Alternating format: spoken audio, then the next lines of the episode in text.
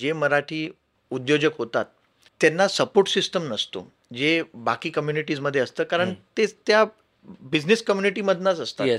ते एकमेकांना सपोर्ट करतात. सो अशा गोष्टी आपल्याकडे उलटा लोक घाबरतात, ते आणखीन तुम्हाला नेगेटिव्ह करतात. तुला सांगितलं होतं ना, तुला तेव्हाच काय गरज होती, कोणी सांगितलं तुला करायला, असं करून तुम्ही आणि डिमॉरलाइज होतात. आज लोक सगळ्या हायवेवर लिहितात क्लीन वॉशरूम्स अवेलेबल हिअर, म्हणजे आमचे आउटलेट नाही, म्हणजे आमच्या निमित्त लोक सुधारलेत की आम्हाला ही सुविधा द्यायची आहे. तर ती एक स्ट्रॅटेजी होती. हे ह्युमन नीड आहे आणि अनफॉर्च्युनेटली आपल्या भारतात जो सोशल इन्फ्रास्ट्रक्चर आपण बोलतात ते नाही आहे. फ्रँचाईजचं चांगलं नियम यायला पाहिजे ज्याच्यानी हे जे लोकांना अक्षरशः ठगायचं काम चालू आहे ते बंद व्हायला पाहिजे. कारण लोकांना एक आकर्षण असतो, लोकांना एक स्वप्न असतो की मी उद्योजक होणार आणि मी काहीतरी एक माझं मोठं नाही तरी एक काहीतरी छोटंसं व्यवसाय करू शकतो, आणि त्याचा गैरफायदा हे लोक घेतात. कुठल्याही बिझनेसमध्ये किंवा बिझनेसमॅनकडे किंवा इंडिव्हिज्युअलकडे काय स्ट्रेंथ्स आहे, काय विकनेस आहे, जे तुमचे स्ट्रेंथ्स आहे त्याच्यावर तुम्हाला काम करायचं आणि जे विकनेस आहे त्याच्यावर काम न करता तुम्हाला कोणाला तरी शोधायचं आहे ज्याचे ते स्ट्रेंथ्स आहेत, कुठे तुमची विकनेस आहे, आणि अशीच तुम्हाला चांगली टीम करावी लागतात. सगळ्यात मोठी स्किल जे कोणीही शिकवत नाही, जे सगळ्यांनी शिकायला पाहिजे, ते आहे लोकांशी कसं काम करायचं आणि काम काढून घ्यायचं. हे लोकांना येत नाही, आणि जर तुम्ही फक्त ते जीवनात करू शकता, तुम्ही काही करू शकता, तुम्ही नक्कीच यशस्वी होऊन जाणार.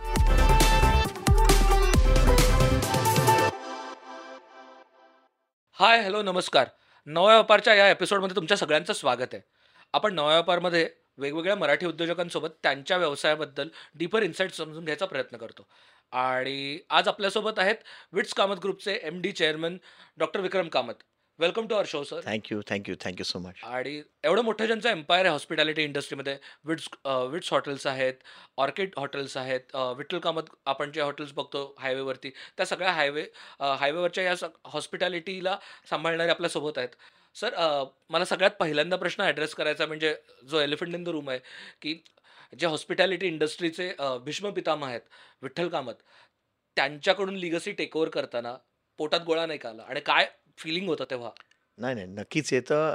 आम्ही जेव्हा लहान होतो तेव्हा नॅचरली आम्ही त्यांना वडील म्हणून बघायचो. त्यांचा ऑब्व्हियसली एक वेगळा आदर होता. आत्ता खास करून जेव्हा आपण पास आऊट होतो आणि इंडस्ट्रीमध्ये फिरतात तेव्हा आपल्याला नक्कीच ते कळतं, आणि तो एक जबाबदारी होते आपल्यावर की ती लेगसी आपल्याला not just to take it forward, पण आणखीन काहीतरी आपण आपलं कॉन्ट्रीब्युशन करायला पाहिजे, आणखीन त्याला पुढे न्यायला पाहिजे. आपल्याला जो एक प्लॅटफॉर्म मिळाला आहे, संधी मिळाली आहे, त्याला आपण आणखीन चांगलं करायला पाहिजे. अँड समवेअर आपण आपलं काहीतरी पण एक कॉन्ट्रीब्युशन स्टॅम्प घालायला पाहिजे. सो प्रेशर तर होतो actually.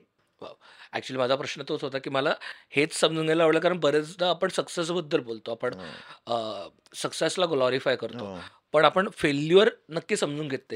If you don't mind, एखादी गोष्ट अशी शेअर करू शकाल का आमच्यासोबत की काय गोष्टी अशा घडल्या की ज्यातनं तुम्हाला हे लक्षात आलं की बाबा ह्या गोष्टी नाहीत करायच्या पुन्हा? म्हणजे फेल्युअर मी तुम्हाला सांगू तर एवढे आहेत, पण एवढे फेल्युअर आहेत म्हणून एवढे सक्सेस आहेत, एवढे यश आहेत.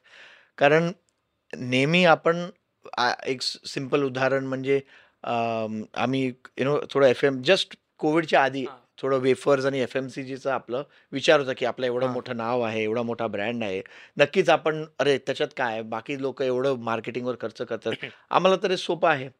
पण अनफॉर्च्युनेटली टायमिंग बोला, आणि टायमिंगच्या निमित्त आम्हाला जे माणसं मिळाले ते तेवढे टिकू नाही शकले कोविडच्या निमित्त. कोविडच्या नंतर पण आम्हाला ग्रिप घ्यायला भरपूर वेळ लागला, कारण आमचा जो मेन बिझनेस होता त्याला बघायचं की ह्याला बघायचं, तर त्याच्यानिमित्त तो बिझनेस अनफॉर्च्युनेटली तेवढा आपल्याला ट्रॅक्शन मिळालं नाही.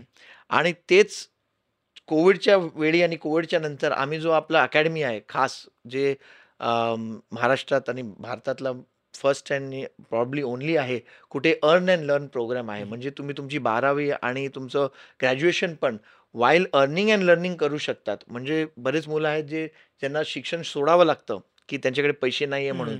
So you can complete your entire education while being in hospitality, आणि you are learning a skill for life. म्हणजे तुम्ही आज सायकल शिकतात चालवायला, तुम्ही 10 वर्षानंतर पण तुम्ही इझिली बाईक चालवू शकतात, आणि जरी तुम्ही अनेक वर्ष चालवली नाही तरी तुम्ही जेव्हा बसता तुम्हाला परत येतं. तो स्किलचा जो भाग असतो तो हाच फायदा असतो. तर त्याच्यात आम्हाला इझिली यश मिळालं. सो कधी कधी तुम्ही म्हणजे प्रयत्न भरपूर करतात, म्हणजे 3-4 वर्ष मी भरपूर प्रयत्न केला त्या बिझनेसमध्ये, पण ठीक आहे, may be you know it was on the right time. So जेव्हा तुम्ही हॉस्पिटॅलिटी इंडस्ट्रीमध्ये असे वेगवेगळ्या ब्रँड्स एस्टॅब्लिश करत असता, वेगवेगळ्या गोष्टी एक्सपेरिमेंट करत असता, तेव्हा मेजर चॅलेंज काय असतो?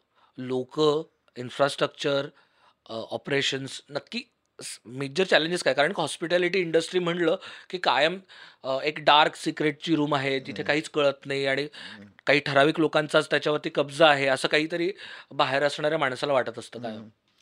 आय थिंक बिझनेसमध्ये म्हणजे तुम्ही जे म्हणतायत what is the secret formula, there is really no secret formula. आणि हाच सिक्रेट फॉर्म्युला आहे. The secret formula is that there no secret formula. पण असे फारसा तुम्हाला कन्सल्टंट, तुम्हाला लोक भेटतील जे सारखं तुम्हाला तुम्हाला सांगणार की काहीतरी फॉर्म्युला आहे, पण असं काही फॉर्म्युला नाही आहे. कुठल्याही बिझनेसमध्ये किंवा बिझनेसमॅनकडे किंवा इंडिव्हिज्युअलकडे काय स्ट्रेंथ्स आहे, काय विकनेस आहे. जे तुमचे स्ट्रेंथ्स आहे त्याच्यावर तुम्हाला काम करायचं आणि जे विकनेस आहे त्याच्यावर काम न करता तुम्हाला कोणाला तरी शोधायचं आहे ज्याचे ते स्ट्रेंथ्स आहेत कुठे तुमची विकनेस आहे, आणि अशीच तुम्हाला चांगली टीम करावी लागतात. तो लोकांना काय वाटतं मी सगळं करणार, आणि ह्याच्यातच लोक फसतात कुठे, ते सर्व करायला जातात आणि काही होत नाही. सो बिझनेस तिकडे फेल होतात, कारण एका टाईमनंतर तुम्ही सगळं नाही करू शकता. तुम्हाला लोकांवर विश्वास, लोकांना विश्वासात घेऊन त्यांना एम्पॉवर करून त्यांना डिसिजन मेकिंग अथॉरिटी, रिस्पॉन्सिबिलिटी देऊनच कामं करावं लागतात. आणि ह्याच्यात बरेच लोक फसतात, कारण त्यांना तो पावर, अथॉरिटी, जबाबदारी आणि खास करून क्रेडिट द्यायचं नसतं. तर त्याच्यानिमित्त म्हणजे पाठी राहून जातात. सो आपले विविध ब्रँड्स आहेत. आपलं विट्स आहे, आपलं ऑर्किड आहे, आपलं विठ्ठल कामत रेस्टॉरंटची चेन आहे. सो ह्या सगळ्या वेगवेगळ्या ब्रँड्स एस्टॅब्लिश करताना तुम्ही डिस्टिंक्शन कसं करता? कारण का लोकांसाठी हे सगळं एका आयडेंटिटीसोबत, एक मेगा आयडेंटिटीसोबत कनेक्टेड आहे. सो ते कसं डिफरन्सिएशन कसं करायचं? कुठल्याही ब्रँडमध्ये तुम्हाला जर USP नाही ठेवलं, जसं आज जेव्हा आपण कामच बोलतो तर लोकांना खात्री आहे की कामच म्हणजे प्युअर व्हेज असेल. आपले जे बाकी हॉटेल ब्रँड आहेत त्याच्यात बार पण आहे, नॉनव्हेज पण आहे, आणि कुठे विट्समध्ये पण कुठे कुठे आमचे कामच आहेत. They have a separate veg kitchen, पूर्ण व्हेज रेस्टॉरंट आहे. जसं आपलं द्वारका झालं, सोमनाथ झालं, आपलं सिल्वासा झालं. कुठेही आमचं जर कामच असेल, इन्क्लुडिंग इनसाइड हॉटेल, त्याची जी ब्रँड आयडेंटिटी आहे ते आपण इंटॅक्ट ठेवतो. तर कुठल्याही ब्रँडला तुम्ही जर एक USP नाही दिलं, आणि म्हणजे रेस्टॉरंट इंडस्ट्रीमध्ये लोकांना आवडतं की एवढं असं एवढं जाड, म्हणजे सगळं आमच्याकडे सगळं काय चांगलं आहे, तर आय थिंक तिकडे लोक फसतात. रेस्टॉरंट किंवा कुठल्याही बिझनेसमध्ये तुम्ही कशासाठी फेमस आहे ते इम्पॉर्टंट आहे. म्हणजे तुम्ही जर ॲक्टिंगमध्ये बघितलं तर एव्हरी ॲक्टरला एक काहीतरी USP आहे. म्हणजे शम्मी कपूरची वेगळी आयडेंटिटी होती, शशी कपूरची वेगळी आयडेंटिटी होती, राज कपूरची वेगळी आयडेंटिटी होती, ऋषी कपूरची वेगळी आयडेंटिटी होती, भले ते एका खानदानमधनं होते.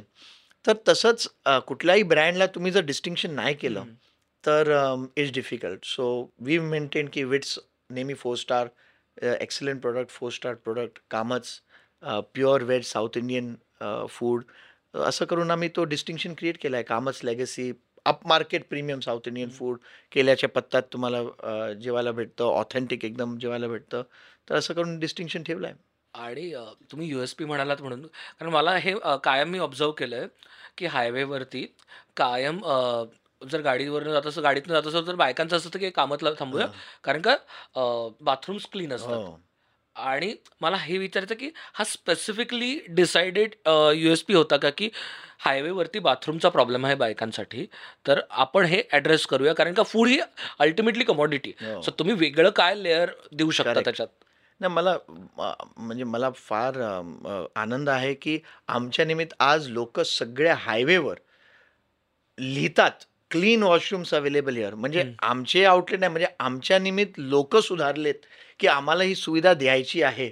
तर ती एक स्ट्रॅटेजी होती की हे ह्युमन नीड आहे, आणि अनफॉर्च्युनेटली आपल्या भारतात जो सोशल इन्फ्रास्ट्रक्चर आपण बोलतात ते नाही आहे. इनफॅक्ट रिसेंटली आम्हाला महाराष्ट्र गव्हर्नरकडनं अवॉर्ड पण मिळालं महाराष्ट्र गौरव अवॉर्ड ह्याच कारणासाठी की आपल्या जे शाखा आहेत ते एवढी चांगली सुविधा देत आहेत लोकांना. कारण जेव्हा तुम्ही ट्रॅव्हल करतात, खास करून कामाचे कस्टमर जे आहेत ते सगळे फॅमिली कस्टमर आहे, आणि जेव्हा तुम्ही मुलांबरोबर ट्रॅव्हल करतात, बायकांबरोबर ट्रॅव्हल करतात, त्यांना फार त्रास होतो कारण ते तेवढा वेळ नाही थांबू शकतात. जेंट्स आम्ही तर बेशरम आहेत तर कुठेही करतात, पण लेडीज आणि मुलांना तो त्रास होतो. सो त्याच्यानिमित्त आम्ही म्हटलं की ही सुविधा आपल्याकडे सगळीकडे असायला पाहिजे, आणि आपल्या पूर्ण नेटवर्कमध्ये आज ते आहे. आम्ही एक फार चांगली गोष्टी केली आहे IDFC बँकबरोबर, कुठे विमेन्स हायजीनसाठी आमच्या सगळ्या वॉशरूम्समध्ये सॅनिटरी नॅपकिन पण अवेलेबल आहे. कारण हे म्हणजे रिक्वायर्ड म्हणजे हे रिक्वायर्ड नीड आहे लोकांची, जे कोणी बोलत नाही आहे किंवा ते राहून जातात, पण ट्रॅव्हल करताना तुम्हाला फार त्रास होतो. So these are the things. आपण हे बारीक बारीक गोष्टी बघत असतात, ऑब्झर्व करत असतात, आम्ही पण फीडबॅक घेतात आणखीन आपण काय चांगलं करू शकतात. तर लोकांना आवडतं की जर बाथरूम एवढं चांगलं असेल तर किचन तर नक्कीच असेल. वा, बाथरूमवरनं किचन जज करतात. येस, हे खूपच महत्त्वाचं आहे. जेव्हा तुमच्या एवढ्या फ्रँचायझीज हायवेवरती असतात आणि एवढा ब्रँड जेव्हा वेगवेगळ्या पद्धतीने लोकांसमोर येतो, त्यातला एखादं कोणीतरी, कारण फ्रँचायझीवरती तुमचा पूर्णपणे कंट्रोल असेलच याची गॅरंटी. सो तिथे वेगवेगळे लोक असतात, तुम्हाला तिथे लोकांवरती विश्वास ठेवावा लागतो. त्यातला एखादा माणूस जर चुकला तर ते ब्रँडवरती येतं का? ऑफकोर्स, कारण फ्रँचाईज किंवा कुठलीही चेन एक साखळी आहे, आणि त्या साखळीमध्ये द विकेस्ट लिंक त्याच्यानिमित्तच पूर्ण चेन तुटते. तर तसंच ह्या ज्या फ्रँचायझी आहेत, आणि ती एक जर्नी होती जेव्हा आपण फ्रँचायझिंग चालू केलं. फ्रँचायझिंगचा F कोणाला माहीत नव्हतं, म्हणजे फ्रँचायझिंग म्हणजे काय. आता तर सगळ्या तुम्ही बघतायत फ्रँचायझ म्हणजे. मी तुम्हाला एक स्टॅटिस्टिक देतो, भारतात आत्ता as on right now more than 500 companies are giving franchise right now as we speak. वर्षाला 1700 फ्रँचायझ दिली जातात, आणि त्याच्यातले 70% F&B म्हणजे फूड अँड बेवरेज फ्रँचायझ आहेत, आणि हे स्टडीच्या फिगर्स आहेत. अशा स्थितीमध्ये फ्रँचायझीला बरोबर नीट कळणं की तो एक्झॅक्टली कशात शिरतो आहे, आणि फ्रँचायझरला बरोबर इव्हॅल्युएट करायला की हा फ्रँचायझी बरोबर आहे की नाही. आणि ते आम्ही एवढ्या वर्षाच्या अनुभवाच्या निमित्त आम्हाला कळलं की दर फ्रँचायझी आमच्यासाठी बरोबर नाही आहे. आधी आम्ही ती चूक करून बसलो की जे कोण ज्यांची जागा आहे, किंवा बरेच लोकांना हायवे कटिंगमध्ये किंवा आपल्या एक्सटेन्शनमध्ये त्यांना पैसे मिळाले, त्यांना वाटलं आपण काहीतरी करू, सगळ्यांना उद्योजक व्हायचं आहे, सगळ्यांना स्वतःचं काहीतरी पाहिजे केलं. पण ते चालू शकतात का? त्यांच्या मनात ती आपुलकी आहे का? त्यांच्या मनात ती सर्व्हिस द्यायची मेंटॅलिटी आहे का? हे सगळं त्यावेळी आम्ही इव्हॅल्युएशन आणखीन चांगलं करू शकले असते, जे एवढ्या वर्षात आता आपण शिकलो की आणखीन चांगलं आपल्याला करायचं आहे. आम्ही बरेच काही शाखा ज्यांना चालवायला झालं नाही, जे ते गिवअप केले, ते हे केले, डिस्कंटिन्यू केले, आणि आता आमचा फोकस आहे on quality and making sure जे सिस्टममध्ये येत आहेत, म्हणजे फ्रँचाईज सिस्टममध्ये येत आहेत, ते नीट आहे का, त्या प्रोफाईलमध्ये आहेत का, की कामाचं पण नाव पुढे घेऊ शकतात, आणि त्यांच्या लोकॅलिटीमध्ये पण त्यांचं नाव ते चांगलं करू शकतात, चांगली सुविधा देऊन. ते तुमच्या ब्रँड DNA ला त्यांचा DNA अलाइंड आहे, हे खूप महत्त्वाचं आहे. हो, आणि लाईक आय सेड, आधी आम्ही जर बघायचो आम्हाला वाटायचं सगळे करू शकतात, पण अनुभवने आम्हाला शिकवलं की नाही, सगळे नाही करू शकतात. आता तुम्ही म्हणाला तसं फ्रँचायझीचं खूळ माजलं आहे खरं बघायला गेलं तर. म्हणजे आता प्रत्येक गोष्टीची फ्रँचायझी होते, आणि बऱ्याच लोकांना उद्योजक करायचा, आणि स्पेसिफिकली अगदी महाराष्ट्रात झालं तर मराठी माणूस थोडासा उद्योगापासून घाबरत होता, पण आता सगळ्यांना उद्योग करायचा, उद्योगशील झालेले आहेत लोक. पण त्याच्यासाठी सगळ्यात सोपा ऑप्शन वाटतो की फ्रँचायझी, कारण का त्याच्यात मला ब्रँड मिळणार आहे, रेडीमेड सगळं मिळणार आहे, एक रेडीमेड टेक्स्टबुक आहे, ते टेक्स्टबुक फॉलो केलं की मला माझा धंदा सक्सेसफुल होणार आहे, असं एक चित्र विकलं जातं बऱ्याचदा. आणि गेल्या 3-4 वर्षात जर बघितलं तर खूप साऱ्या फ्रँचायझीज बंद पडल्यात. तुम्ही मगाशी म्हणाला त्या 1700 पैकी 70% ह्या फ्रँचायझी FNB मधल्या होत्या. आय एम शुअर त्यातल्या 50%हून जास्त इझिली बंद पडलेले आहेत. सो ते कशामुळे पडतात असं वाटतं तुम्हाला? सो ह्याच्याने काय आहे की like I said, poor evaluation फ्रँचायझीचं पण, पुअर इव्हॅल्युएशन फ्रँचायझरचा पण, आणि राईट जो मॅच पाहिजे. म्हणजे हे लग्नासारखं आहे, जर दोघांची कम्पॅटेबिलिटी नसेल तर, किंवा ॲडजस्टमेंट, आता फ्रँचायजमध्ये ॲडजस्टमेंट करायला फारसा काही नाही आहे. कारण आता माझ्याकडे आधी म्हणजे आता तर आम्ही एंटरटेनमेंट, आधी आम्हाला वाटायचं नाही आपण त्यांना समजू शकतो, बोलू शकतो, ते सांगायचे नाही हम लोग कामत का फ्रँचायजी हम लोग ले लेंगे फिर ऐसा ऐसा कर लेंगे या ये भी जरा हॅमबर्गर भी मतलब बर्गर भी डालो, वेज बर्गर भी डालो मेन्यू में, ये भी. तुम्ही बर्गर घ्यायला घेत आहेत आपली कामतचं, आपलं कामतचं नाव, की तुम्ही चांगलं साऊथ इंडियन विकायला घेत आहेत.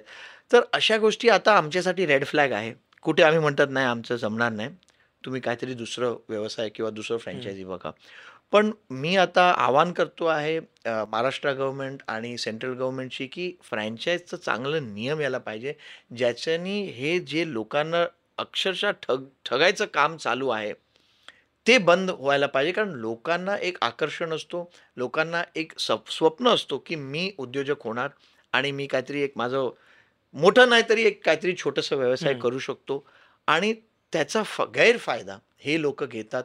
तर हे फार गरजेचं आहे की प्रॉपर डिस्क्लोजर्स असायला पाहिजे, की कुठल्या फ्रँचायझी म्हणजे फ्रँचायझीने पण विचारायला पाहिजे की भाई तुमचे बाकीचे फ्रँचायझीशी मी बोलू शकतो का, त्यांचा अनुभव घेऊ शकतो का, ते सक्सेसफुल आहेत का, प्रॉफिटेबल आहेत, हो ते किती कमवत आहेत, तुम्ही ठीक आहे म्हणतायत एवढा रिटर्न आहे. आणि जर एक फ्रँचायझी तुम्हाला बाकी फ्रँचायझींशी बोलायला देत नाही तर हे फ्रँचायझीसाठी पण रेड फ्लॅग असायला पाहिजे की काहीतरी चुकामुक आहे. आणि सगळं नीट इव्हॅल्युएशन करून तुम्ही जर कुठलाही बिझनेस करतात तर ते चांगलंच आहे. पण बऱ्याच वेळा मोठे मोठे स्वप्न दाखवले जातात पण ते खरं नाही आहेत. तर ते कर्ब करायला काहीतरी एक नियम असायला पाहिजे, जसे बाकीचे देशात आहे. आज तुम्ही US ला जा, युरोपला जा, बाकी परदेशमध्ये जातात तर तिकडे फ्रँचायझिंगला एक सेट प्रॉपर डिस्क्लोजर आहे की तुम्हाला इनफॅक्ट तुम्हाला टाईम पण द्यायचा आहे. तुम्ही पूर्ण फ्रँचायझ सगळं केल्यानंतर तुम्हाला 20 दिवस त्याला कॉन्टॅक्ट करायला पण अलाउड नाही आहे, की तुम्ही त्याच्यावर कसलाही प्रकारचा दबाव नाही तुम्हाला आत्ता करायचं आहे, तुम्ही नाही केलं तर दुसरा करेल, तसा दबाव पण नाही यायला तुम्हाला त्याला 21 दिवस नियमाने द्यावं लागतात, ज्याच्यानी तो त्याचे CA लॉयर हे ते प्रॉपर फायनान्शियल लीगल ॲडवाईस पण घेऊ शकतो. तर I think that's very good, कारण हे लाँग टर्म डिसिजन आहेत आणि लोकांनी भावूक न होऊन प्रॅक्टिकल डिसिजन घेतलेलं बरं. हे आपण बोललो एक ओव्हरऑल मोठ्या फ्रँचायझीबद्दल. अगदी छोट्या छोट्या फ्रँचायझीज येतात आत्ता, चहा, वडापाव आणि ह्या अगदी छोट्या छोट्या कमोडिटी असणाऱ्या ज्या टपरीवरती पण मिळतात त्याच्या फ्रँचायझी येतात, आणि त्याचा तिकीट साईज 10 रुपये असतो, त्याचा तिकीट साईज 15 रुपये असतो. तेव्हा ते कसं डिफरन्शिएट करायचं? नाही, मी तुम्हाला सांगू, सिम्पल. तुम्ही एवढा खर्च करून, एवढं सगळं इन्फ्रास्ट्रक्चर लावून, तुम्ही भाडा, तुम्ही रेंट, डिपॉझिट देऊन जर तुम्हाला शेवटी चहा टपरीवाल्यांशीच कम्पीट करायचं आहे 10 रुपयाच्या चहा विकून, कशाला तुम्ही व्यवसाय देतात, कशाला तुम्ही पैसे वाया घालतात? तुम्ही एवढं खर्च करून इन्फ्रास्ट्रक्चर बांधणार, गव्हर्नमेंटला तुम्हाला वॅट लागणार, हे लागणार, आणि तुम्हाला कम्पीट कोणाशी करतायत? चहाच्या टपरीवाल्यावर, ज्याचं काही ओव्हरहेड नाही आहे. तर हे अशा गोष्टी फेल होणारच आहे. लोक विचार करत नाहीत, त्यांना वाटतं की मी 9 रुपयेमध्ये विकून आणखीन चहा विकणार, पण ते शक्यच नाही आहे. कारण तुम्ही 9 रुपयेमध्ये तेवढा खर्च तुमचा निघणारच नाही. युनिट इकॉनॉमिक्सचा विचारच करते, कारण सांगितलं होतं की 10 लाख घाला, महिन्याला 1.5 लाखचा चहा होईल, आणि जे अवघड नाही. बघा, लोकांनी पण थोडं त्यांचं म्हणजे बेसिक्स वापरायला पाहिजे, की एका टाईममध्ये किती लोक चहा प्यायला येणार, आणि जर एवढे लोक आले तरी ते दिवसभर तर नाही येणार. चहाचा एक टाईम असतो, दिवसभरात किती चहा होतील? तुम्हाला 1.5 लाख 10 रुपयेमध्ये कमवायला 15,000 लोक पाहिजे. 15,000 लोक आता तुमच्या एरियामध्ये किंवा तुमच्या त्या नाक्यावर किंवा तुमच्या लोकेशनवर फक्त तुमच्याकडे चहा पिणार आहेत का? अशा बेसिक गोष्टी तर लोकांनी विचार करायला पाहिजे. हे खूपच महत्त्वाचं आहे, कारण का आत्ता त्याच्यामुळे बऱ्याचदा लोक लोन घेऊन वगैरे ह्या गोष्टी करतात, विचार न करता त्याचा करतात आणि गोंधळून जातात. मला एक माणसाने फोन केला होता की मला म्हणजे माझ्या मित्राच्या थ्रू आला होता पुण्यात. मला सांगतो मला क्लाउड किचन करायचं आहे, मला तुमचे. मी म्हटलं ठीक आहे, तर म्हटलं काय पुढे काय ह्याच्यावर स्टडी वगैरे केलं काय? नाही, मी ऑलरेडी ते लोन काढलं आहे, आता मी सगळं ते कन्सल्टला घेऊन मला प्रोजेक्शन. मी म्हटलं अरे तू लोन काढलं आहे, व्याजावर पैसे भरतो आहे, आणि तुला स्टडीज नाही केलं आहे, तुला काय करायचं आहे, इक्विपमेंटचा खर्च किती काय काही माहिती नाही, सगळं केल्यानंतर आता येतोय. म्हणजे हे असं झालं की ऑपरेशन झाल्यानंतर डॉक्टरला विचारलं चाललं आहे की मला नक्की झालं काय, म्हणजे ऑपरेशन कसाच केला. तर अशी लोक म्हणजे एवढ्या त्याच्यात अक्षरशः लेफ्ट राईट न बघतात शिरतात त्याच्यात. तर हे म्हणजे हे फार प्रॉब्लेमॅटिक आहे. फ्रँचायझीज आणि आपण ह्या सगळ्यात बोलत आलो. मला एक खूप महत्त्वाचा जो हॉस्पिटॅलिटी इंडस्ट्रीबद्दलचा स्पेसिफिकली अर्थात सगळ्याच इंडस्ट्रीजमध्ये पण हॉस्पिटॅलिटीमध्ये जास्त आहे म्हणून तो विचारायचा आहे, तो म्हणजे डेट, कर्ज. कारण बऱ्याचदा आपण कारण hospitality is asset heavy business. आपण जनरली बाकी सगळे ॲसेट लाईट बिझनेस, हा ॲसेट हेवी बिझनेस आहे. सो त्याच्यात आपण कर्ज घेत राहतो, डेट वाढत जातं आणि कळत नाही लोकांना की कोणत्या मोमेंटला बाहेर पडायचं. करेक्ट. आणि मग तेव्हा काय करायचं आत्ताच्या परिस्थितीमध्ये? मला असं वाटतं की हा खूप महत्त्वाचा प्रश्न आहे की जेव्हा डेट वाढतं की कोणत्या पॉईंटला डेट घेतलं पाहिजे, कोणत्या पॉईंटला तुम्ही डेटच्या ऐवजी इक्विटी गिव्ह अवे केली पाहिजे. त्यासाठी तुम्ही काय सांगाल नवीन उद्योजकांना? सी, कुठल्याही बिझनेसमध्ये तुम्हाला जो बिझनेसचा रथ आहे, जसा रथ असतो म्हणजे चॅरियट, ह्याला दोन व्हील असतात, डेट आणि इक्विटी. इक्विटी म्हणजे स्वतःचे पैसे किंवा पैशांवर असे पैसे ज्याच्यावर तुम्हाला व्याज नाही भरायचे आहेत. ओके, आय मीन लोक कन्फ्यूज आहे इक्विटी म्हटल्यावर, पण equity means like your own funds किंवा तुमचे पार्टनर्सचे फंड्स. आणि एक असतो डेट. दोघांचे फायदे आहेत, अनेको फायदे आहेत, पण ते रथ आहेत ना दोघे एकत्र चालायला पाहिजे. जेव्हा एक रथ जास्त चालतो आणि दुसरं चालत नाही तेव्हा तो रथ एक बाजूला वळतो. तर लोकांना ते कळत नाही की how to rightly structure their business. त्यांच्याकडे पैसे कमी असतात, पूर्णपणे डेट घेतात, नंतर व्याज नाही भरू शकतात किंवा जो कॅश फ्लो म्हणून म्हणतात ते त्यांच्या लक्षात येत नाही. तर हॉस्पिटॅलिटी इंडस्ट्रीमध्ये खास करून दोन प्रकारचे बिझनेस आहेत. जसं तुम्ही आज जेव्हा घर घेतात तुम्ही प्लॅनिंग करतात, विचार करतात की मला 15 वर्ष याचं व्याज किती येणार, माझी आमदनी किती आहे, त्याच्यातनं माझे खर्च काढून हे काढून ते. जेव्हा तुम्ही घर घेताना एवढा विचार करतात तुम्ही बिझनेस करताना विचार का करत नाहीत? So you have to plan. आणि जसं बँक तुम्हाला म्हणते तुम्हाला 100 रुपयाचं लोन पाहिजे तर तुम्ही आधी 20 रुपये घाला तरच आम्ही तुम्हाला 80% देणार. ती प्लॅनिंग असते. तिकडे तुम्ही नाईलाजाने प्लॅनिंग करतात, इकडे तुम्हाला सगळे ऑप्शन असून तुम्ही नाही करतात. त्याच्या निमित्त हे हॉस्पिटॅलिटी इंडस्ट्रीचे बरेच बिझनेसेस लास्ट 10 वर्षात जर तुम्ही बघितलं, जेव्हा बरेच काय डिफॉल्ट झाले, बरेच काय जशी लीला ह्याच्यात गेली, बरेच काय हॉटेलियर त्यांचं हे झालं, ते स्ट्रक्चरिंग आणि ह्याच्यात ते फसले. तर हे I would say common problem आहे, खास करून भारतात कुठे व्याजदर जगापेक्षा नक्कीच जास्त आहे. हॉटेल इंडस्ट्रीला बाहेरच्या परदेशात तुम्हाला 25 ते 30 वर्ष भेटतात, इकडे तुम्हाला 7 आणि मुश्किलाने 10 वर्ष भेटतात. होम लोनसाठी तुम्हाला 20 वर्ष भेटतात. तर हॉटेलसारखा ॲसेट जे कॅश फ्लो जनरेटिंग ॲसेट आहे तुम्हाला का 20 वर्ष भेटत नाही, का 25 वर्ष भेटत नाही? घरी तुम्ही लोकांना तो त्याच्या आयमधनं म्हणजे from his job is going to earn, but hotel इंडस्ट्रीमध्ये that asset itself is earning, तरी तुम्हाला 7 वर्षाच्या वर भेटत नाही. आणि आपल्या देशात तुम्हाला माहिती आहे की कुठल्याही गोष्टी करायला हे परमिशन्स, लायसन्स हे ते घे, माणूस घेवीपर्यंत त्याला 1-1.5 वर्ष असाच जातो, कन्स्ट्रक्शन होईपर्यंत 3 वर्ष होतात. आणि आमच्या भारतात दर 2-3 वर्षात काय ना काहीतरी चालूच असतं. कधी फ्लड येतो, कधी भूकंप येतो, कधी सरकारने केलेले भूकंप होतात. तर अशा गोष्टीमध्ये बिचारा व्यवसाय करणारा माणूस करणार काय? तर ह्या गोष्टीमध्ये 7 वर्ष निघून जातात आणि नंतर शेवटी अनफॉर्च्युनेटली बिझनेसमॅन फसतो. आणि बिझनेसमॅन खास करून फसतो, कारण बिझनेसमॅन तेव्हा बिझनेसमॅन बनवू शकतो जेव्हा तो ओव्हर ऑप्टोमिस्टिक असतो. तो त्याला खाईमध्ये पण काहीतरी दिसतं म्हणून तो बिझनेसमॅन असतो, पण त्याच्या निमित्तच तो फसतो. So you know it's both ways. You can't be a businessman if you not optimistic. पण तुम्ही जास्त ऑप्टोमिस्टिक होऊन करतात तरी प्रॉब्लेम होतो. सो मला त्याच ह्याच्यात थोडासा अजून डीपर जाऊन प्रश्न विचारायचा आहे. Literally I want to double click on that part की आपण बऱ्याचदा डेट घेतो कारण का काही गोष्टी इकडच्या तिकडे कॅश फ्लो आपला पॉझिटिव्ह नसतो, काय म्हणा ऑपरेशन्स कॉस्ट काढायची असते आणि ते घेत राहतो आपण. कोणत्या पॉईंटला ते थांबवलं पाहिजे किंवा कोणत्या पॉईंटला डेटचा ऑप्शन थांबवून आपण इक्विटी गिव्ह अवे केली? कारण एस्पेशली मराठी माणसाला इक्विटी द्यायची नसते. माझ्या बिझनेसमध्ये मला इक्विटी नाही द्यायची, मी कर्ज घेतो. आणि एकतर आपण कर्जाला घाबरणारी माणसं तरी आपण धंद्यात कर्ज घेतो. खास करून जे मराठी कम्युनिटीमध्ये बिझनेस म्हणजे हा एक प्रकारचा बॅड वर्ड आहे. कारण त्यांना ते सेफ्टी पाहिजे, कम्फर्ट पाहिजे.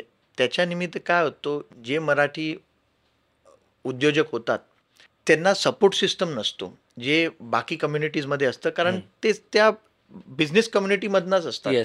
ते एकमेकांना सपोर्ट करतात कारण त्यांना कळतं व्यवसायामध्ये जसं जीवनात वर खाली येतं आणि ते अप्स अँड डाऊनला मॅनेज करायलाच आपल्याला टाईम लागतो. कधी टाईम लागतो, कधी पैसे लागतात, कधी सपोर्ट लागतो, कधी काय तुम्हाला इन्फ्लुएन्स लागतं, काहीतरी तुमचं एक काम अडलं आहे ते करायला आणि तुमचं निघून जातं. सो अशा गोष्टी आपल्याकडे उलटा लोक घाबरतात, ते आणखीन तुम्हाला नेगेटिव्ह करतात. तुला सांगितलं होतं ना, तुला तेव्हाच काय गरज होती, कोणी सांगितलं तुला करायला, असं करून तुम्ही आणि डिमॉरलाइज होतात. तर त्याच्यानिमित्त माणूस आणखीन त्याचे दोन पावलं पाठी जातात. तर मला वाटतं फर्स्ट थिंग इज की लोकांना प्रोत्साहित केलं पाहिजे. जरी कोण त्रासात असेल तर त्या गोष्टीला समजून कसं ते सॉल्व्ह होऊ शकतं. आणि तुम्ही काही नाही जरी देऊ शकतात तर नेगेटिव्ह तरी बोलू नका. तुमच्याकडे काय द्यायला नाही आहे तर काय नेगेटिव्ह तरी करू नका. तर असं करून ते आपण चेंज करू शकतो. आणि मेन म्हणजे जे मराठी लोक असतात जास्त करून, म्हणजे I am talking about middle class, working class, त्यांना वाटतं की job is the end all do all. तर त्यांच्याकडे काही शिल्लक पैसे नसतात. जेव्हा तुम्ही बिझनेसमध्ये असतात तुमच्याकडे भरपूर ॲव्हेन्यूज असतात काहीतरी सपोर्ट करायला. तुम्ही तुमचं काहीतरी तुमचं येणारे पैसे तुम्ही कोणाला हे करू शकतात, काहीतरी ॲडजस्टमेंट करू शकतात. पण when you're on a job तुम्ही त्या जॉबच्या पैशाला काय करणार, you can सिक्युरिटाईज that anywhere. Correct. तुम्हाला एक बिझनेसचं पार्टनरशिप असेल तर ते पार्टनरशिपला तुम्ही कोणाला गिरवी ठेवून सांगू शकता, हे पार्टनरशिपचे एवढं माझी रक्कम हे कर, मला पैसे दे, काय ना काय तुम्ही करू शकतात. आणि खास करून जसं तुम्ही बघणार गुजराती मारवाडी समाजात ते पार्टनरशिपमध्ये जास्त करतात. 4-5 लोक एकत्र येतात, लाईक माइंडेड, त्याच्यातला एक मॅनेजिंग पार्टनर असतो, तोच त्या बिझनेसचे सगळे डिसिजन घेतो, बाकी लोक सपोर्ट करतात. आणि त्यांचे दुसऱ्या बिझनेसमध्ये ते 4 पार्टनर किंवा 5 पार्टनर असतात आणि कोणीतरी दुसरा मॅनेजिंग पार्टनर असतो. तर असं करून ते एकमेकांना सांभाळून ते पुढे जातात. तर मला वाटतं असं आपण पण करू शकतो जर लाईक माइंडेड लोक एकत्र आले आणि एकमेकांच्या बिझनेसला सपोर्ट केलं तर होऊ शकतं. आणि मग अशी तुम्ही म्हणाल लोक आपल्याकडे खच्चीकरण करतात आणि एस्पेशली मीडियामध्ये मोठ्या बिझनेसमध्ये आपल्याकडे समजा काही डेट असेल तर आपल्याकडे त्याचं न्यूज होते. म्हणजे मला त्याबद्दल पण विचारायला आवडेल की 2015-17 तुमच्याबद्दल अशा काही न्यूज यायला लागल्या होत्या, तेव्हा तुम्ही कसं ते मॅनेज केलं? कारण ते doesn't it take toll on your mental, कारण ते खूप हावी होऊ शकतं. It does. आणि आय थिंक तुमच्याकडे चांगलं सपोर्ट सिस्टम असेल. आता आम्ही एवढ्या वर्षापासून व्यवसायामध्ये आहे, म्हणजे मी 3रा पिढी आहे, तर ह्या गोष्टी आम्ही बघितल्या आहेत. तर आमच्या फॅमिलीमध्ये फारसा एवढा प्रॉब्लेम नव्हता कारण आम्हाला माहिती होतं. जे नवीन उद्योजक असतात, जे जे म्हणतात ना मी पहिला उद्योजक आहे आमच्या खानदानमध्ये, त्याला फारसा त्रास होतो, त्यांना फारसा स्ट्रेस होतो. ह्या स्ट्रेसबरोबर कसं डील करायचं त्यांना कळत नाही. आणि कधीकधी त्यांचे जर जे मित्र असतील ते पण व्यवसायामधनं नसतील तर ते see it's a very lonely journey. Business हा एक फार म्हणजे तुम्ही कायम एकत्र म्हणजे कायम एकटे असतात, कारण तुम्ही तुमचे जे त्रास आहेत तुमच्या स्टाफशी नाही बोलू शकतात. तुम्ही स्टाफला सांगितलं तर ते घाबरतील, अरे असे पैशांचा प्रॉब्लेम आहे. तुम्ही तुमच्या बायकोला नाही सांगू शकतात, ती घाबरणार, ती आणखीन स्ट्रेसमध्ये येणार. सो म्हणजे it's you have to be very selective about who you talk. तुम्ही मार्केटमध्ये जास्त कोणाला पण नाही सांगू शकता, कारण ती बातमी लीक झाली तर तुमच्यावर दुसरा प्रॉब्लेम येऊ शकतो, तुमचे काय कॉम्पिटिटर्स त्याचे फायदा घेतील. तर तुम्हाला अशी काही कॉन्फिडंट करावे लागतात ज्यांच्यात तुम्ही एकदम मोकळेपणाने बोलू शकतात. And they will not only absorb what you have to say but may be guide you or give you the right advice also. It's very important, म्हणजे this is most important for any businessman. कारण तुम्ही जेव्हा छोटे असतात तेव्हा problem असतात, मोठे होतात तेव्हाही प्रॉब्लेम असतात. छोट्याला पण त्याचे प्रॉब्लेम मोठे वाटतात आणि मोठ्या व्यवसायामध्ये पण तुम्हाला तुमचे प्रॉब्लेम एकदम मोठेच असतात. So it's like that.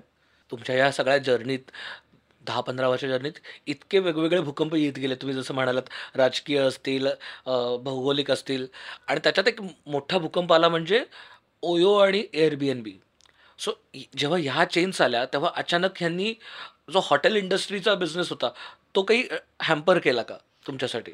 नाही, बरेच हॅम्पर झालं. एक वेळ होती आणि एवढे हॉटेल्स आणि पूर्ण जो रेट होता ह्या काही ब्रँड्सने एवढं कमी करून टाकलं. 999 मध्ये विकायचे, एकदम कमीमध्ये विकायचे. आणि इट वॉज व्हेरी डिफिकल्ट, कारण जेव्हा तुमचा कम्पिटिटर चांगल्या गोष्टीला एकदम कमीमध्ये विकतो आहे, तुमचा कॉस्ट स्ट्रक्चर एकदम खराब होतो. आणि फारसा असा त्रास होतो की एकतर ह्यांची प्रेझेन्स सगळीकडे होते, ह्यांच्याकडे जे पैसे होते, म्हणजे अक्षरशः एक विहीर होती ज्याच्यात पाणी संपतच नाही, जसे एवढे पैसे ते ओततायत मार्केटमध्ये, तर तो त्रास होतो. You have to just weather the storm, there is no other solution for it. आणि त्याचा परिणाम आम्ही आज बघतो की सगळे वाहून गेले. हो, सगळे वाहून गेलेत. म्हणजे इन्सिडेंटली कालच माझ्या घरी कोण आलं होतं, आम्ही डिस्कस करत होतो. काय होतो, त्यांनी एक चांगला मार्केट पकडला होता 999चा, आणि तो चांगला करत होता एक पर्टिक्युलर सेगमेंटसाठी, ज्यांना इझी रूम पाहिजे होते 999 मध्ये, आणि तो चांगला करत होता. त्या सेगमेंटला जेव्हा तो एक्सटेंड करत गेला, तो असा ओव्हर एक्सटेंड झाला की त्याला कॉर्पोरेट कस्टमर आणि ज्या कस्टमरला शॉर्ट स्टेसाठी रूम पाहिजे त्याचा जो एक्सपेक्टेशन असतो तो वेगळा असतो. इकडे ते येत आहेत, त्यांना प्रायव्हसी पाहिजे, जास्त काय हे नाही करायचं आहे, काय रूममध्ये प्रॉब्लेम जरी असतील ते त्यांना काय फारसा फरक पडत नाही, नाही ते ब्रेकफास्ट खाणार आहेत, नाही काही रेस्टॉरंटमध्ये येणार आहेत. पण कॉर्पोरेट कस्टमर ह्यांना तर वाटतं की जो ब्रेकफास्ट आहे हॉटेलचा, हे तर आमचा जन्मसिद्ध हक्क आहे, आणि खास करून ह्याच्यात तुम्हाला चांगलं स्प्रेड, म्हणजे घरी न भेटणारे सगळ्या पदार्थ तुम्हाला तिकडे हॉटेलमध्ये. 2 टाईपचे सिरियल पाहिजेत. हो, 2 काय 4 पाहिजे, दही पाहिजे, हे पाहिजे ते. आणि ठीक आहे, ॲज अ हॉटेलर आमचं काम आहे द्यायला, बिकॉज आम्ही पण जेव्हा बाहेर होतो आम्हाला वाटतं की यु नो, आणि म्हणून जेव्हा आपण फॉरेनमध्ये जातो आम्हाला वाटतं अरे हे काय, ह्याला थोडी ना ब्रेकफास्ट म्हणतात, कारण आम्हाला इंडियामध्ये एवढी सवय झाली आहे चांगल्या ब्रेकफास्टची, ते नाही करू शकले. आणि म्हणून कॉर्पोरेट्स पण नाराज झाले. तर हा पण एक बिझनेस लेसन आहे. तुम्ही तुमचं कस्टमर आणि तुमच्या सक्सेसला तुम्ही जर समजून घेतलं नाही की मी यशस्वी का आहे, तुम्ही काहीतरी करत जातात ज्याच्याने तुम्ही नंतर तुमचं नुकसान होतो. तुम्ही यशस्वी का आहात हेही कळलं पाहिजे. नुसतं सक्सेसफुल होता म्हणून त्याच ह्याच्यावरती राईड होऊन जाणार नाही, काय बरोबर आहे हे कळलं पाहिजे, पण कळलं पाहिजे. करेक्ट. कधी कधी ते तेव्हा कळतं जेव्हा तुमचं नुकसान होतं. जेव्हा नुकसान होतं तेव्हा तुम्ही म्हणता अरे पण त्याच्यात तर ते चाललं, कशाला चाललं ते, तेव्हा तुम्हाला कळतं की ते कशाला होतं. ते भीती कशाची वाटते का, म्हणजे माझा मगाचा प्रश्न विचारण्याचं मागचं कारण हेच होतं की ॲज अ एंटरप्रेन्युअर, उद्योजक म्हणून भीती असते ना कुठलं तर, की म्हणजे फेल्युअरची भीती असते. हो असते, फेल्युअरची असते. मला खास करून होतं की लाईक आय सेड, जसं तुम्ही इंट्रोडक्शनमध्ये म्हटलं की तुम्ही जेव्हा एवढ्या यशस्वी लिनिएजमधनं येतात तेव्हा तुम्हाला फेलियरचे चान्सेस फार कमी असतात. लोकांचा तुमच्या प्रति दृष्टिकोन असा असतो की तुम्हाला सगळं माहीत असतं, यु नो, तुम्हाला काय प्रॉब्लेम आहे, तुम्हाला काय गरज आहे. म्हणजे मी एकदा कोणाला तरी भेटायला गेलो काहीतरी, आणि अरे तुम्ही आले, तुम्हाला काय गरज, म्हणजे लाईक यु नो, तुम्हाला काय गरज आहे हे करायची, किंवा तुम्हाला, but you know everybody has to start from, म्हणजे तुम्ही किती मोठ्या माणसाचं जे मुलं असतील तरी तुम्हाला KG 1st 2nd 3rd 4th 5th 7th 8th 9th 10 तुम्हाला करावंच लागेल. तुम्ही नाही म्हणू शकता मी यशस्वी घरांना आहे म्हणून मी डायरेक्ट 12वीला जाणार. तुम्हाला पण त्याच चुक्या कराव्या लागतात, तुम्हाला पण ते सगळं शिकावं लागतं. You have to start at the bottom. किती जरी तुम्ही लिनिज असला तरी शिकण्यापुरतं तरी खाली जाऊन बघितलं पाहिजे. पण त्यांना काय वाटतं की तुम्हाला काहीतरी प्रॉब्लेम आहे, काहीतरी प्रॉब्लेम आहे म्हणून तुम्ही स्टार्टिंग म्हणता अरे तुम्ही you know it's like it taken reverse. So पण ते ठीक आहे, it's a part of life. बऱ्याचदा आपल्याकडे स्पेशली मिडल क्लासमध्ये एक चेष्टा म्हणून म्हटलं जातं की काही नाही झालं तर वडापावची गाडी टाक, किंवा बघ तू काय IT करतोस काम, तुझ्यापेक्षा चहावाला जास्त पैसे कमवतो. हे आपण हिनवायला म्हणून म्हणतो, पण चहाची गाडी टाकणं किंवा वडापावची गाडी टाकणं हे किती अवघड आहे. आय थिंक जो व्यवसाय आहे, कुठलाही व्यवसाय असू द्या, खास करून F&B क्षेत्रामध्ये, म्हणजे फूड अँड बेवरेज क्षेत्रामध्ये, हे नंबर 1 बिझनेस आहे जगात. Easiest to go. हो, नॉट ओनली इझिएस्ट, मी तुम्हाला सांगतो गव्हर्नमेंटसाठी हा जो क्षेत्र आहे, हा आधी ते सांगायचे की तुम्ही काय नाही करू शकतात. म्हणजे आपल्या इंडस्ट्रीला, म्हणजे आधी म्हणजे माझ्या ग्रँडफादरच्या टाईमला मुली देत नव्हते, लग्न करायला की अरे हा काय नाही याचं रेस्टॉरंट, म्हणजे तुम्ही तुम्हाला काही येत नाही, तुम्ही बुद्धू आहेत, तुम्हाला तुमचं शिक्षण झालं नाही आहे म्हणून तुम्ही हॉटेल रेस्टॉरंट व्यवसायामध्ये आहे, खानावळ टाकली. हां हां, म्हणजे लोकांचं तसं. आणि आता लोकांना काय एकदम ग्लॅमरस इंडस्ट्री झाल्या, लोकांना 5 स्टार आणि पब आणि बारशिवाय काय दिसत नाही. पण हा जो इंडस्ट्री हा फार मोठा आहे, ह्याच्यात फक्त 5 स्टार आणि फक्त 5 स्टार आणि याचे पब, नाईट क्लब, लाऊंज नाही, बट हायवे रेस्टॉरंट, साधा रेस्टॉरंट, खानावळ, लंचची जागा, थाली रेस्टॉरंट, म्हणजे हे इंडस्ट्री फार मोठं आहे. आणि हे एक व्हेरी इम्पॉर्टंट लोकांची जी नीड आहे, म्हणजे रात्री जसं तुम्ही म्हटलं मिडनाईट बुफेला तुम्ही रेग्युलर होते, रात्री 1 वाजताला पण लोकांना जेवणाची गरज आहे. तर अशा स्थितीमध्ये हे फार सक्सेसफुल बिझनेस होऊ शकतं, पण तुम्हाला त्याची जी जाणीव आहे ते पाहिजे, लोकांशी कसं वागायला पाहिजे किंवा वागणूक करायला पाहिजे, किंवा कस्टमरला किंवा तुमच्या टीमला, जसं तुमचं बिझनेस मोठं आहे, चहाचे टपरी वगैरे त्याच्यात you are the person doing the work, पण जसं तुम्ही मोठे होतात तुमच्याकडे टीम असेल, त्यांच्याकडनं कसं त्यांच्यासोबत काम करून त्यांच्यासोबत काम काढून घ्यायचं. आणि मला वाटतं सगळ्यात मोठी स्किल जे कोणीही शिकवत नाही, जे सगळ्यांनी शिकायला पाहिजे, ते आहे लोकांशी कसं काम करायचं आणि काम काढून घ्यायचं, हे लोकांना येत नाही. आणि जर तुम्ही फक्त ते जीवनात करू शकता, तुम्ही काही करू शकता, तुम्ही नक्कीच यशस्वी होऊन जाणार. पण लोकांची इगो, लोकांची मनस्थिती, लोकांची मानसिकता, त्याच्यानिमित्त बाकी लोकांबरोबर काम नाही करू शकतात. लोकांकडून काम करून घेता आलं पाहिजे, हे सगळ्यात महत्वाचं आहे. आधी लोकांसोबत काम करून लोकांकडनं का, म्हणजे ऑर्डर्स आणि डायरेक्शन द्यायला फार इझी आहे, पण ते नक्की होतं का? कारण तुमच्यात रिस्पेक्ट तेव्हा येणार जेव्हा तुमच्याकडे लोकांना बघायची एक रिस्पेक्ट असेल, कारण तुम्ही पण काय केलं आहे, तुम्ही पण काय कॉन्ट्रीब्युशन आहे, तुम्ही पण टीमसोबत काम करता का? इन्स्ट्रक्शन द्यायला काय आहे ते तर म्हणजे लोकांची टीका करायला किंवा गायडन्स, सो कॉल्ड इन्स्ट्रक्शन द्यायला सोपं आहे, पण त्याच्यात समजून घ्यायला, त्यांना कुठे त्रास येणार, कुठे त्रास येऊ नसायला पाहिजे म्हणून तुम्ही त्याला आधीच गाईड करतात की असं असं करू नको, हे करताना बघ इकडे इकडे तुला प्रॉब्लेम येणार, एवढा वेळ कमीत कमी लागणार, असं त्यांना गाईड करायला पाहिजे. लोकांबरोबर काम करताना काय नाही केलं पाहिजे, कारण बऱ्याचदा आपण लोकांकडनं काम करून घेण्याबद्दल बोलतो पण त्यात ते जमत नाही, बऱ्याच जणांचा स्ट्रगल तिथेच असतो. काय नाही केलं पाहिजे, व्हॉट वूड यू, म्हणजे एखाद्या नवीन उद्योजकाला त्याच्या टीमसोबत काम करायचं असेल तर काय सजेस्ट करायला की बाबा ह्या 4 गोष्टी कर, ह्या 4 गोष्टी नक्की नको करूस? 90% लोकांना लोकांबरोबर काम करायला मेन प्रॉब्लेम आय थिंक त्यांचा स्वतःची मानसिकता असते, म्हणजे आयदर त्यांची इगो असतं, मी सांगितलं तुला कळत काय नाही, किंवा मी सांगितलं तसं तू का करत नाही.